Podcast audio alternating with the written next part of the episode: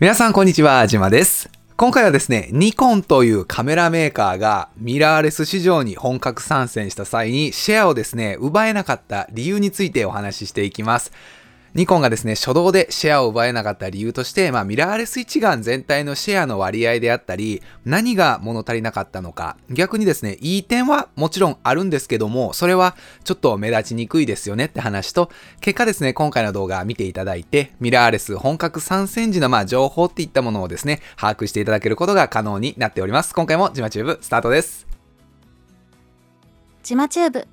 はい、改めまして、ジマです。いつもですね、動画ご視聴いただきまして誠にありがとうございます。このチャンネルではですね、撮影技術とかカメラのニュースに関することをですね、中心に、え取り上げております。過去に400本ぐらい動画を作ってきた中の厳選した200本をですね、お届けしておりますので、体系的に知識を学ぶことが可能になっております。初めての方はぜひチャンネル登録よろしくお願いいたします。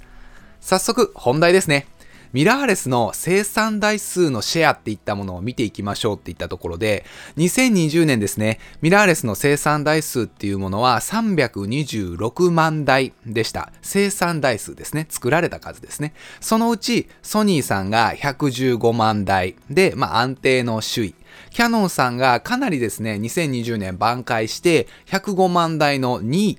なので、ソニーさんとキャノンさんで実は差っていうのは10万台ぐらいだったんですね。作った数で見ますと。で、ニコンさんはですね、約25万台という厳しい結果という風になりました。出荷台数ではなく生産台数なので、まあ、店舗在庫なんかを考慮しますと、流通量っていうのはこの全体よりも、まあ、少なくなっているっていうことが予想できます。なので、ミラーレスのシェアで見ますと、ソニーさんが全体の約まあ、35%ぐらいを占めていて、キャノンさんが32%、で、ニコンが7%ぐらいで、その他が25%ぐらいあるというような状態ですね。えこちらにグラフを載せてるんですけども、ほぼ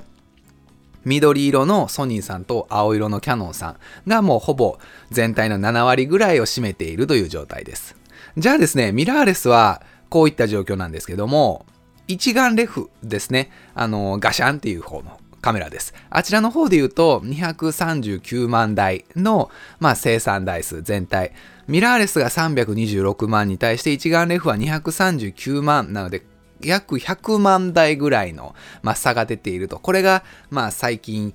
カメライコール一眼レフじゃなくてカメライコールミラーレスになりつつあるなっていう一つの要因かなと思うんですけども、この一眼レフ239万台のうち、キャノンさんがですね、171万台。で、ニコンがまあ65万台。で、このキャノンとニコンがですね、もう全体のほぼ9割を占めております。っていうかもう99%ぐらい占めてますね。で、その他がまあ1.3%っていったところで、正直なところもうキャノンとニコンの2強。しかも2強と言っても70%はもうキャノンが一眼レフっていうので生産台数。なのでニコンは正直そんなに作ってはないっていう印象がありますね。で、ソニーさんはミラーレスにま特化している印象がありますし、ニコンはまあ一眼レフが人気ではありつつも、そこまでめちゃくちゃ作っているっていうわけでもないので、このミラーレス、一眼レフ、カメラ業界全体の、まあ、シェアで見ていくと、まあ、ほぼほぼキャノンさんが、えーかなりの、まあ、台数っていったものを作って売っているんだろうなっていうのが読み取れるものになります。なので、キャノンさん確かに一時期ちょっと勢いなかったかなっていう風な印象を受けつつもあるんですが、それは一時的に他社がすごく盛り上がったタイミングであって、全体を通してみるとやっぱりベースとしてキャノンさんっていうのは開発スピードであったり、まあ、商品の売り行きってものはですね、かなり勢いのあるメーカーさんだなっていうのは、ここからも推測できるものになるかなと思います。これはテクノシステムリサーチさんというところの調査データになります。で、ミラーレスの2強っていったものは、正直もうソニーとキャノンの2つになったかなっていうのが、まあ、ほぼほぼ決まってきたかなと。2015年頃からですね、本格的に、まあ、ミラーレスっていう形式の、まあ、カメラがシェアを伸ばしていて、それまではカメライコールやっぱり一眼レフという印象があったんですけども、2015年頃からソニーさんが、えーミノルタさんの力を、まあ、得てですね、本格的に、まあ、アルファシリーズっていったものを展開して、2018年頃にはもう、アルファ7 3であったり、6400あたりですね。もうこのミラーレスっていう商材がすごく勢いついてですね、一眼レフで、まあ、ニコン、キャノンっていうものがすごくカメラメーカーとしては有名だったんですけども、ミラーレスの市場がどんどん大きくなっていくにつれて、ソニーっていうものが目立つようになってきたんですね。で、今となってはもう正直ソニーさんがかなり強い印象があるんですが、ソニーさんがどんどんミラーレスの市場の拡大とともに、まあ、シェアを伸ばしているところで、キャノンとニコンが徐々に、えちょっと、まあ、影に隠れつつあったんですね。その時に、キャノンとニコンも、いや、このままやったらちょっとまずいから、ミラーレス、うちらも作っていこうかっていうところで、キャノンとニコンが2018年に EOS-R と、まあ、Z6、Z7 あたりで本格参戦っていうところで、キャノンとニコンもついに、えー、フルサイズミラーレスで、まあ、本格的にソニーと、えー、ぶつかり合いに行こうというところが始まりです。で、キャノンとニコンの、まあ、ミラーレス市場の参戦時っていうのはですね、すでにソニーさんがもう α7、α7-2、α7-3 と、まあ、いろいろですね、 紆余曲折あって、いろんな厳しい評価も得つつ、この3世代目の α7-3 まで、もう商品を、まあ、ブラッシュアップし続けてたんですね。いろんな市場の評価であったりと改善っていったものを加えていって、で、このソニーさんがやっぱり3世代目作ってると。で、EOS-R、Z6、Z7 という各カメラメーカーが1世代目を投入したと。なので、ここの商品の力っていうものの差が結構あったので、確かにキャノンとニコンがフルサイズミラーレス出したけども、ソニーさんの独占状態。やっぱソニーがいいよね、今の段階ではっていうところで、ソニーさんがより一層売れていくような、まあ、結果となっていました。で、ただですね、キャノンさんから昨年登場した EOS R5 であったり、EOS の R6 の、まあ、売れ行きがすごく好調でして、まあ、感染症の関係もあるんですけども、まあ、供給が追いつかないような、一時的に供給が追いつかないような状態が続くほど、えー、売れてました。まあ、最近はですね、もう比較的供給も追いついてますし、需要も落ち着いているので、量販店のカメラメーカー、別というか、まあカメラのランキングでも、まあ EOS R5、R6 っていうのは安定して上位を、まあランクインしているような状態です。で、今やこのキャノンさんっていうのが、一時期、まあもう独占状態だったソニーさんに対して、まあ本格的に、まあ追いつきそうな勢いを見せているなと。で、先日発表があった R3 なんかもですね、まあ今後どういった展開、まあ売れ行きっていうものを出してくれるのかっていうのはすごく期待したいところですし、R3 がフラグシップっていう風に明記はしていないので、おそらくキャノンさんからは、まあ 1DX があるので、まあ R1 っていう名前で出るんじゃないのかなってのは思うんですけども、このフラグシップのミラーレスっていったものが出てくるタイミングも、えー、ぜひ注目したいかなと思います。で、ここの全体のシェアで見たときに、ミラーレスっていうのはですね、もうソニーとキャノンさんで約7割占めちゃってるんですよね。で、ニコンが約まあ7%、8%弱っていったところで、その他が25%ぐらいあるんですね。で、別の動画でもお伝えしているように、まあ単月で見るとニコンっていうのはミラーレスの、まあ、出荷台数とか生産台数いろいろあるんですけども、そういったところで見たときに、3強、まあ3位じゃなくて5位とかね、そういった時も単発ではあります。なのでミラーレスの3強っていうものを考えたときに、一眼レフだったら、まあ、キャノンとニコンっていうところがあったんですけども、ミラーレスの3強っていうふうに考えると、まあ、ソニーは今一とこ1位。キャノンがもしかしたら追いつくかもしれん。3位ってなると、もしかしたら富士フィルムであったり、OM デジタルソリューションズさんみたいなものがもしかしたら3位になるんじゃないのかなと。で、ニコンもですね、単月で見ると、富士フィルムとか OM デジタルソリューションズさんが上回っている時も時々あったので、このシェア8%っていうのは、ミラーレスで見ると、ニコンさんちょっと、まあ、厳しいところがあるのかなってのは思いますね。なので今後、Z50 のまあ上撃の登場であったり、まあ Z9 ですね、フラグシップ機の登場っていったもので、どれほどこのシェアをもう一回取り戻せるのかっていうところが、まあポイントになってくるのかなと。で、ここまでがですね、まあ、ミラーレス市場の各メーカーのシェア率であったりとか、まあ、特徴の解説になります。なので、ここからはですね、ニコンがなぜ、スタートダッシュはキャノンと一緒やったはずやのに、ミラーレス市場のシェアを奪えなかったのか。当時のまあ状況を伝えながらまあ考えていきましょうっていったところで、ミラーレス市場への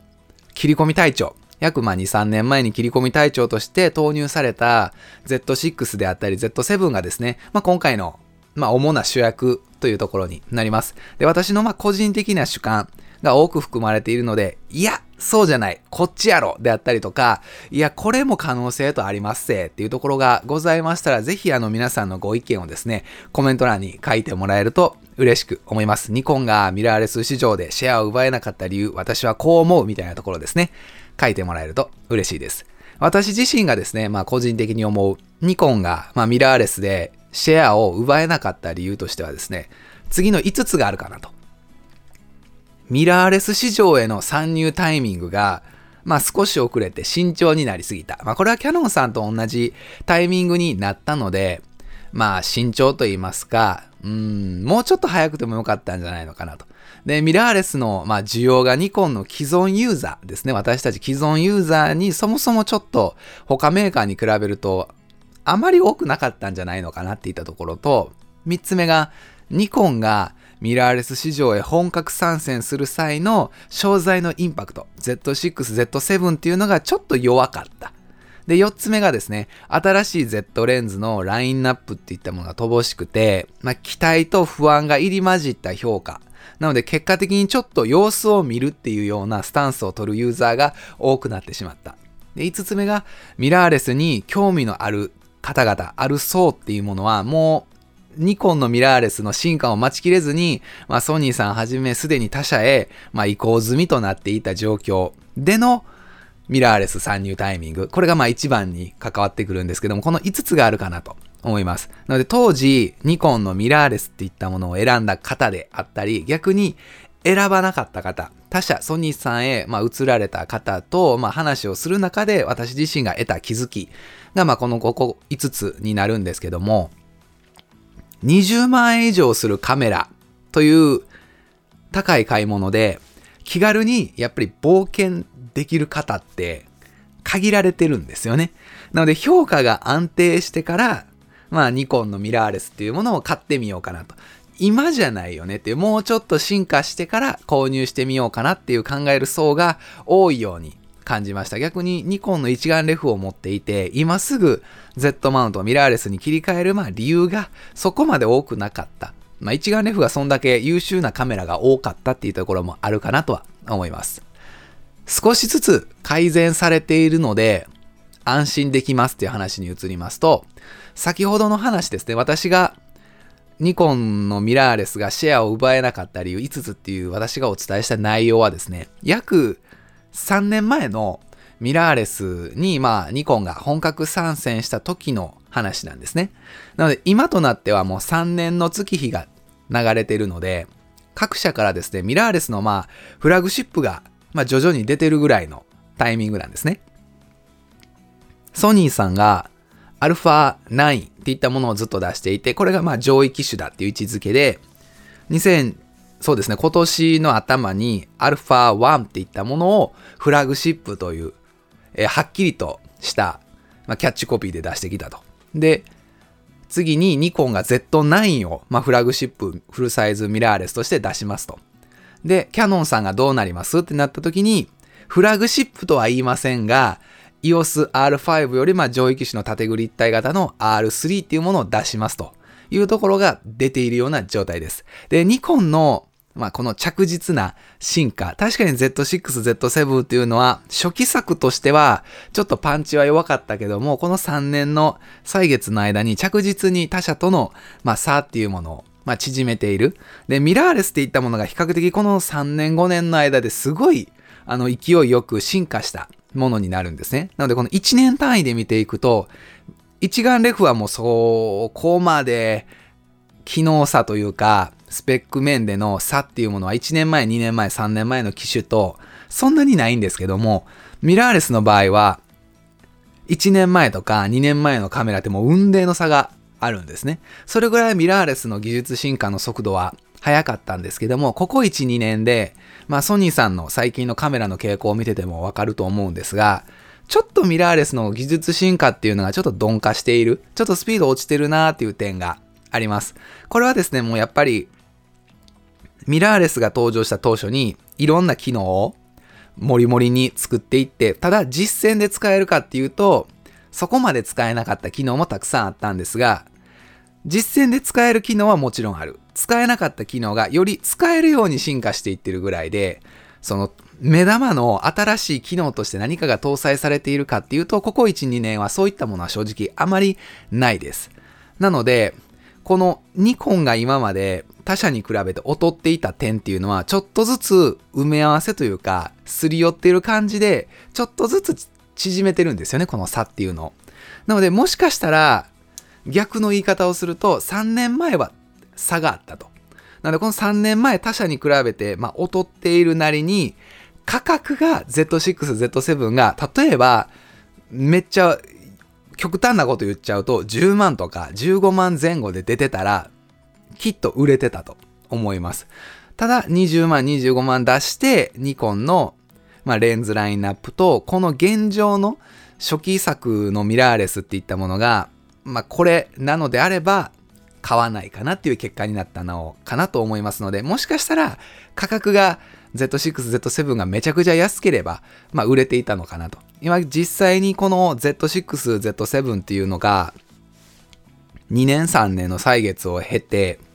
後継機 Z6-2、Z7-2 っていったものが出てきていてですね、中古市場とか、まあ新品市場でもかなり値下がりしてるんですよね。で、かなり値下がりしたタイミングで、正直、あの、マップカメラさんとか北村さんでも、まあ、在庫がなくなるぐらい、一時期すごく売れたんです。10万とか12、3万で出てる時は。なので、やっぱりもう少し安ければ、初号機も売れてたのかなっていうような印象はあります。ただニコンはですね、確かに生産台数とか出荷台数ベースで見ると大丈夫かって、まあ心配されがちなところはあるんですけども、その分、1台の単価っていったものが、まあ、高めに設定されている、まあ、商材が多いので、まあ、単純な出荷生産台数で評価するのではなくてですね、まあ、多少シェアが、まあ、少ないことも許容できるんじゃないのかなっていうところは予想できます。ただその分ね、開発コストが、まあ、高ければ結局粗利は変わらないんでしんどいとは思うんですけども、まあ、おそらくその辺はうまいことやってるんじゃないのかなっていう印象がありますね。とは言ってもですね、まあ一眼レフ時代のような、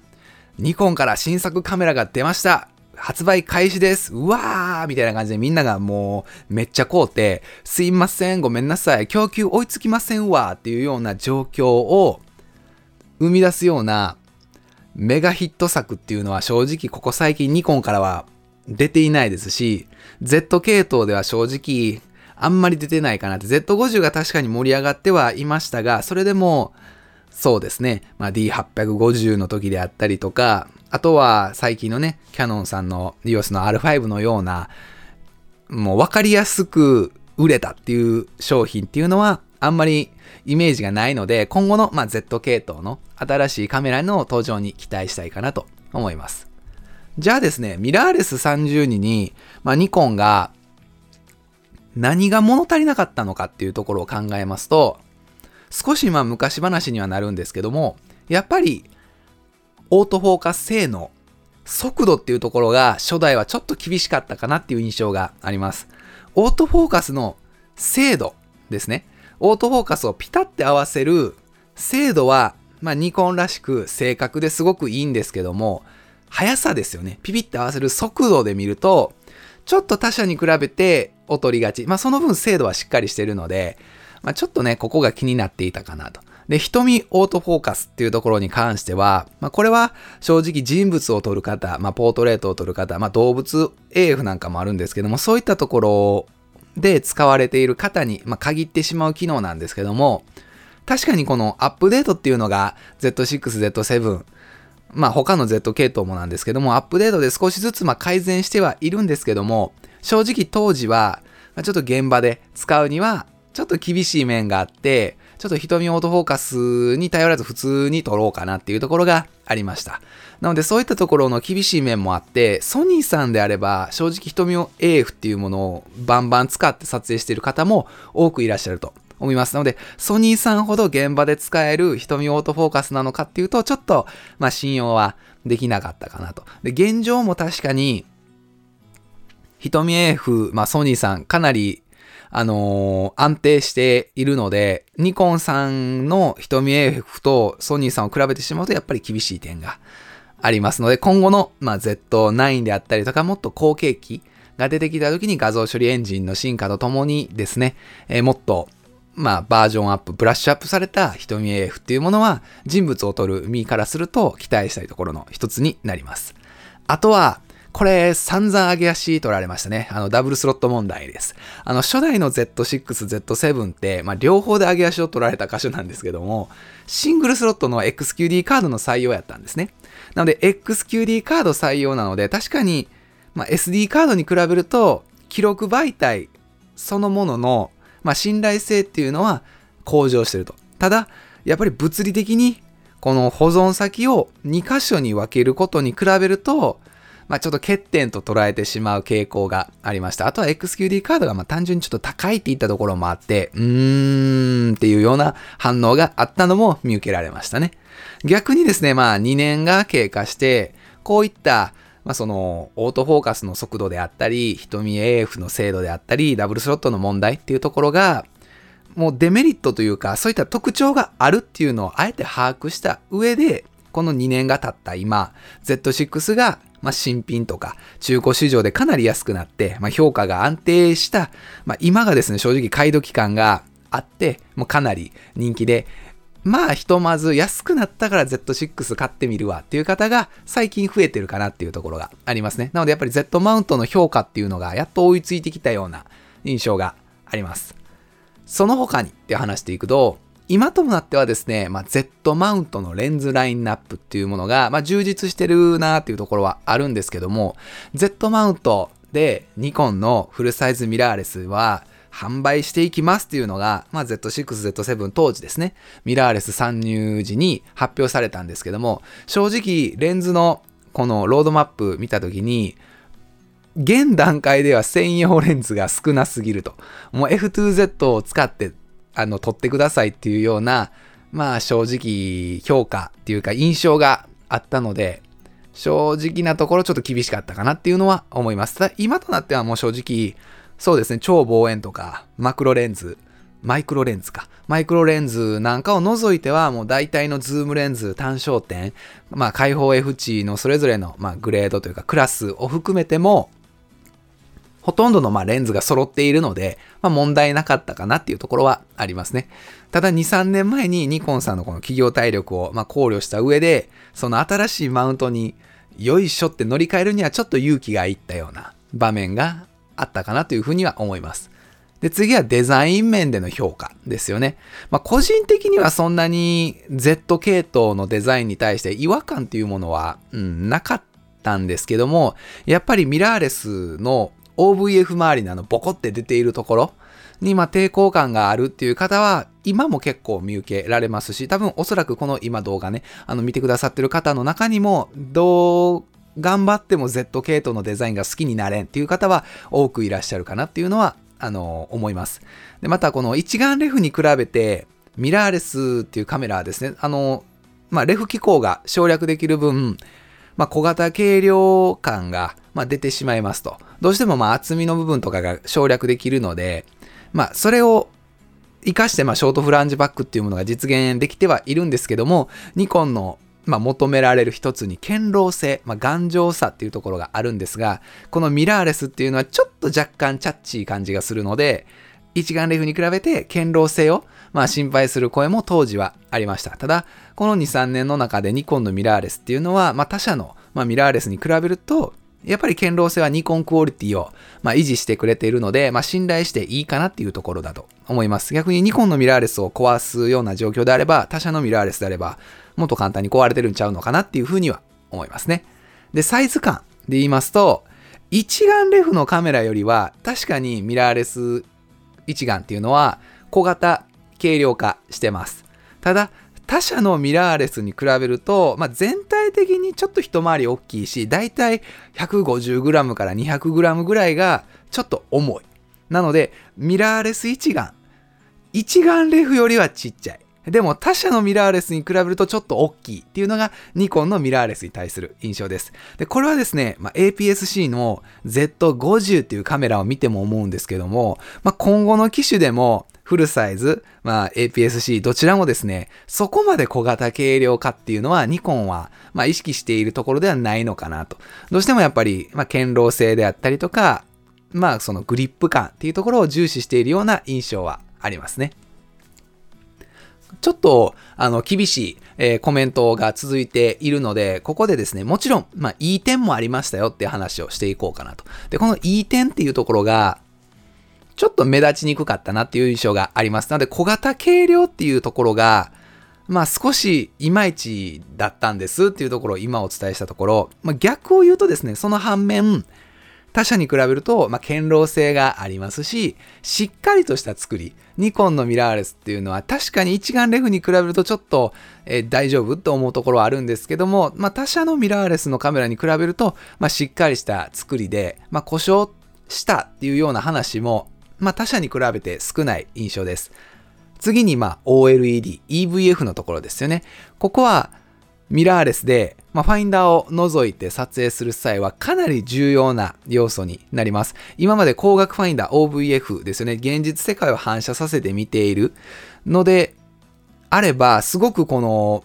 電子ビューファインダーっていうところに違和感をはじめ感じると思います。この光学ファインダーまでとは言わなくても、やっぱり見ててね、目が痛くなるような EVF っていうのは正直あんまり使いたくない、ギラギラしてる、ちょっとね、あの、使ってて、あ、目チカチカするわっていうような EVF はあんまり使いたくない。ただ、ニコンの EVF はですね、この点、初号機からかなり綺麗で、というか、なんでしょうね、自然だったんですよね。なので、他社よりも鮮明で、初号機から比較的 EVF はいいよねっていうような、あの、印象がありました。で、色味っていうところで見ていくと、当時、まあ、最新型、今でもえー、最新型ですね。この画像処理エンジン XPEED6 が表現する、まあ、しっかりした黒っていったものを含めた別のの動画でもお伝えしている記憶色ですよね。記録色じゃなくて記憶色っていうのが、まあ、ニコンらしさっていうものが出ているのかなと。操作性もですね、まあ、一眼レフ時代と大きな変化はないんですけども、まあ、既存ユーザーがですね、逆を言うと違和感なく今まで一眼レフ使ってた人がスムーズに乗り換えれるような、まあ、操作性が統一されているっていうところも違和感なく利用できる、まあ、仕様だったので、この一眼レフからミラーレスへの移行組からの、ま不満っていうものも少なかった印象かなって思いますね。という話をいろいろしている中で、まあ、結果のところ思うところなんですけども、ミラーレスっていうカメラの新しい形への、まあ、本格参入っていったものが、ちょっとま慎重になって、ちょっと遅れたというところで、まあ、キャノンさんとね、まあ、足合わせたところもあるかなってのは思うんですが、この慎重になったことによって、既存ユーザー、すでにニコンを使っていた既存ユーザーのアダプター層ですよね。その新しいものに積極的に取り入れていきたいなって思う心理を持ってる人たちはもうすでに待っとられへんというところで、まあ、ソニーさんへ、まあ、移動済みっていうところが多かったかなって思います。もうソニーさんに大体移動した後でニコン、キャノン、ミラーレス出します。遅いわいっていうのがね、あの確かにあったかなと。で、この本格参戦から1年後、Z50 であったりとか、まあ、Z5 っていう、まあ、APS-C やフルサイズのカメラが登場して Z6、Z7-2 っていう初号機のちょっと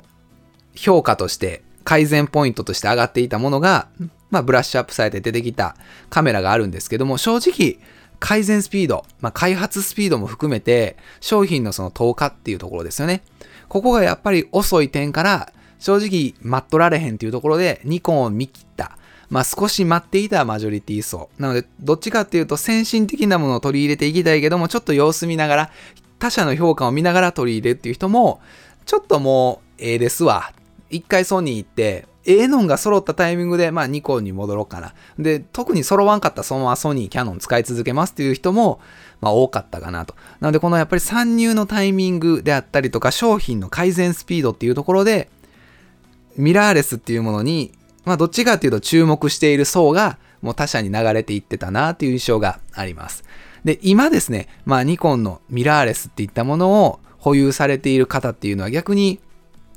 ニコンのカメラの、まあ、ブランドであったり、ポリシー、まあ、コンセプトっていうものを支持されている方であったり、Z 系統に何かしら魅力を感じる方、あとはもうレンズ資産が、ま、F マウントであったりとか、まあ、ニコンのね、いろんなアクセサリー類を揃えていて、この機材資産が、ま、他社に移ることによって買い替える、ま、手間であったり、費用であったり、時間っていったものが、まあ、めんどくさかってですね、この機材資産に、ま、依存している、ま、方が多いかなっていう印象です。あとは、ミラーレス、確かにいいとは思うし、まあ流行ってんのもわかるけど、今じゃないかなっていう感覚であったり、ニコンのミラーレスがもう少し、まあ他社に性能面で確かにこの3年間で縮めてはいるけど、追い抜いてはないよね。この並ぶか追い抜くぐらいのタイミングで、まあ入れ替えを検討されている層が、まあいらっしゃるかなと。なので、現時点では正直 Z 系統に今すぐ買い替える必要性、確かにその古いカメラを使っていて、このタイミングで乗り換えたい。でも一眼レフは正直 D781 年前から全然発売されてないし、今後も出てくるか正直曖昧なんで、今やったらもういっそのこと Z 系統に乗り換えようかなっていう方、を除いては正直現時点では Z 系統に今すぐもう乗り換えないといけないっていうような必要性はそこまで高くない？と思います。まあ、この着実に進化していってるので、冒頭で確かにミラーレスのシェアっていうのは、キャノンさんとソニーさんがだいたい70%ぐらい占めてて、まあ25%ぐらい他社が占めてて、まあ7%、8%ぐらい、ん ?100% 超えましたね。7%、8%ぐらいの、まあシェアしかない。けども、今後はこのミラーレスという中で3強に、まあ、ニコンが入ることを祈りつつですね、このシェア奪還に期待したいかなと。で、この3年、ミラーレス本格参戦して、ニコンが、まあ、シェアをですね、あまり取れていない理由として、私個人的に感じるのは、やっぱスタートダッシュのところで、シェアを、うん、取りに行けなかったっていうところと、既存ユーザーが他社にもう流れてしまった。っていうところが、まあ、あるのかなっていうところを感じましたので、今回はこの内容をお伝えさせていただきました。カメラに関することであったりとか、まあ、写真に関することを中心に配信しているチャンネルになりますので、ぜひ初めての方、チャンネル登録よろしくお願いいたします。また次の動画でお会いしましょう。じゃあね